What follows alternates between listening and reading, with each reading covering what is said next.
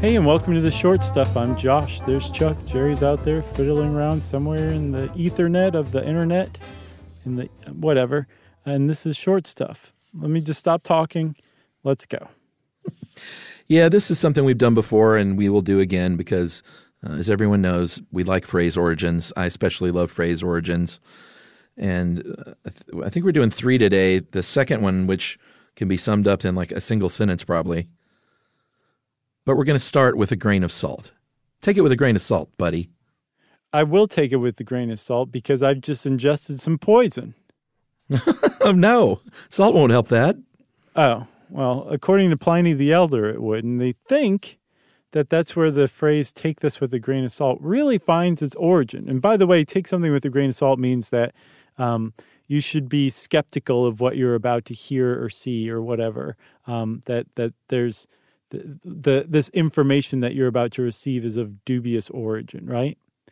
Um, that's that's the current understanding of take it with a grain of salt or a pinch of salt or a dose of salt. However you put it, that's the current meaning of it. But they think as far back as uh, Pliny the Elder's uh, Naturalis Historia, um, that that that's where it finds its origin. That's actually kind of a referential thing to that to a recipe he gave under the walnut section.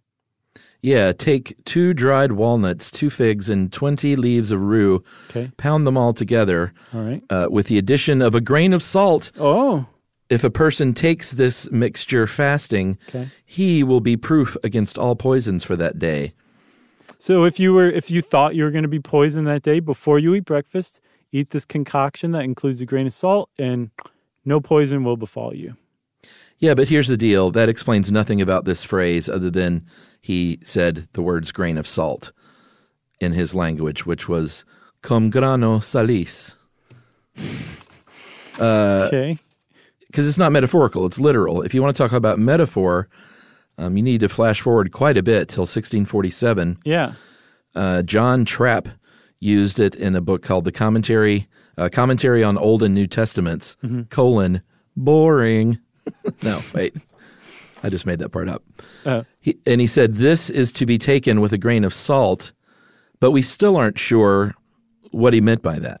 I want to uh, hazard a guess here. I think what John Trapp, who has a great name by the way, um, what he was saying is that this the following is very difficult to to hear, or it's um, hard information to swallow, aka poisonous. Oh, okay. So you would have to take this with a grain of salt. That's my guess. Now I'm putting this out there, everybody, because this is short stuff. I did not go to the trouble of reading John Trapp's commentary on the Old and New Testaments. no, no. So it's a guess, but man, oh man, it is a good guess. Yeah, that ma- makes sense. And it did pop up since then, but usually, again, referring to actual grains of salt. Uh, then in 1908, in the uh, Athenaeum, it's a literary journal, had this line Our reasons for not accepting the author's pictures of early Ireland without many grains of salt, which mm-hmm. I can't even make heads or tails of that sentence, period. No, but I think they were wailing on the photographer, which it's like just don't accept the pictures. Don't make fun of them in the in the magazine. That's like us criticizing how stuff works articles that we based episodes on. We'd never do that. No, that'd just be mean.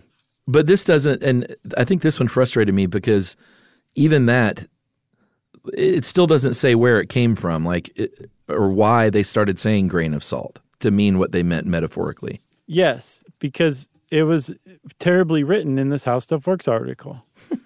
Well, did you find a, a real reason? Because I, couldn't. I didn't. I didn't. It just kind of suddenly is like it just appeared. And I get the impression that the grain of salt just kind of appeared out of nowhere. That it was um not appeared out of nowhere, that they have kind of traced it back, but there's not any real clarification. I'll tell you what has a clarification, Chuck, a clear lineage. And that is the the phrase close but no cigar. Yeah, this one's easy, uh, and we can definitely get this in in the next minute and 20 seconds before our break. yeah. because it's super easy. Uh, in the early 20th century, when you went to these uh, traveling carnivals and they had these rip-off games where you would throw a ring on a Coke bottle or shoot a basketball into a hoop that's barely the size of a basketball, which I didn't figure out till I was way too old. Right. that that was not a standard hoop. You had gray hair by then? I did. Uh, you're you're meant to not win those games generally, or to come close and want to spend more money, and that's the whole idea. But back then, what was the prize or one of the prizes that you would get? A cigar. That's right. So if you were sitting there throwing, you know, uh, doing a ring toss around some glass bottles and you missed and you missed and you missed, you ran out of rings, the carnival barker would say, close, but no cigar. No cigar. So that's where that origin comes from, or that phrase comes from, which is great because it's a nice, tidy package. There's no controversy, no disputing it, and it's just done. It's not like that ugly, horrible grain of salt origin. Yeah, and kids, six year olds everywhere would go, Well, I never get the cigar. And their dad would say, Here you go, son, have mine. that was great. Should we take a break? Yeah, I thought that was implied by the pregnant pause. All right, we'll talk about southpaws right after this. S-Y-S-K. You should know.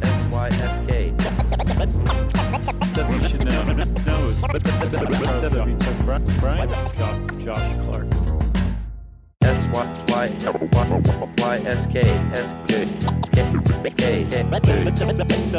You should know.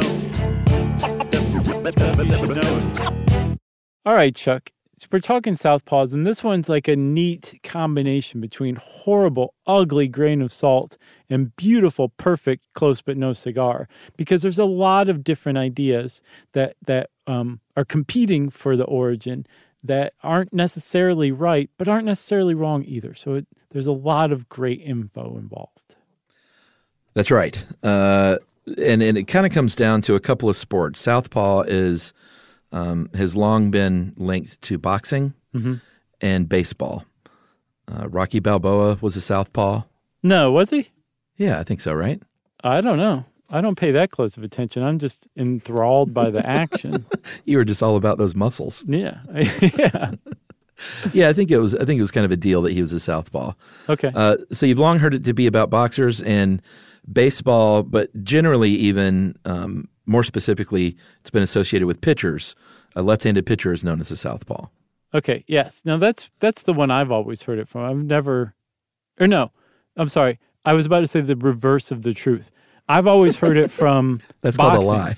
right. Yeah. Um. The the I've always heard of it being associated with boxing. I've never heard it associated with baseball. Okay, yeah, baseball pitchers generally, it's you know, it's an old school term, but I've, I've definitely heard it before. So even before necessarily it was involved in boxing, or it was involved with boxing, um, and it, this there was a political cartoon that was referencing boxing, and we just didn't realize it. Um, there, the earliest one of the earliest mentions of the left hand, especially involved in delivering a punch, uh, being called a southpaw, comes from an 1848 editorial cartoon that showed um, a candidate named Lewis Cass, who is running for the Democrats. He had just laid out Zachary Taylor and Taylor's running mate Millard Fillmore. Um, and Millard Fillmore has a black eye, and there's a quote coming from him, which Chuck, I think that you would be really good to read this quote.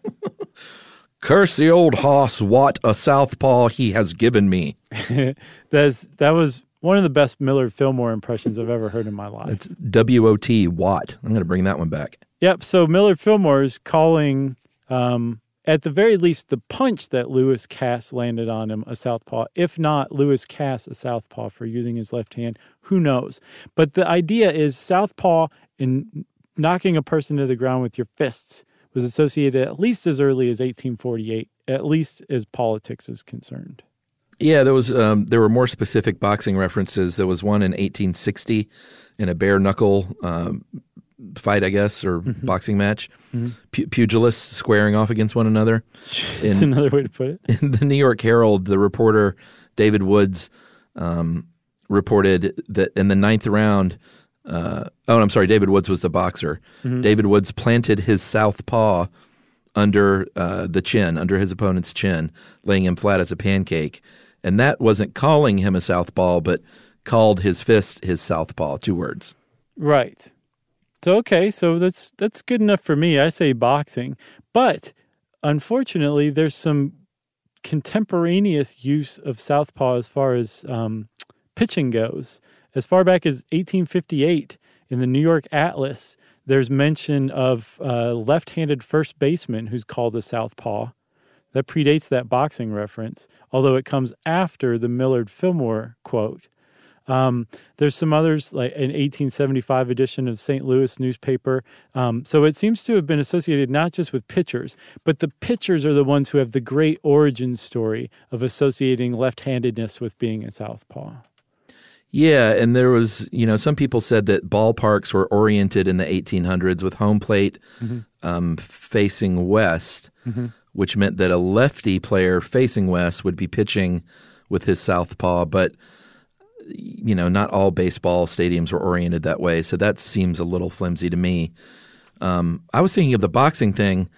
If you were a boxer, you've got your right hand sort of up as your lead hand, and your left hand would be south so that might be your southpaw, but if you are a southpaw, then your left hand is up. So that doesn't really make sense. That's right. That's right. It's not sensible at all, which means it's not solved. We have no idea what the true origin of southpaw is. But at least there's a lot more information about it that we can choose from and make our own decision. So are we one for three on this one? No, we're two for three. I'm including southpaw, southpaw? because okay. it's so great. Close but no cigar is literally perfect, and then I don't even want to bring up the other one again. Yeah, oh, I'm I'm going to go on a salt uh, free diet for the next week because of this episode. yeah, that'll show salt. Um, well, if you want to show salt, uh, well, you do that same thing yourself. And because we have run out of things to say, everybody, short stuff is out. Stuff You Should Know is a production of iHeartRadio's How Stuff Works. For more podcasts from iHeartRadio, visit the iHeartRadio app, Apple Podcasts, or wherever you listen to your favorite shows.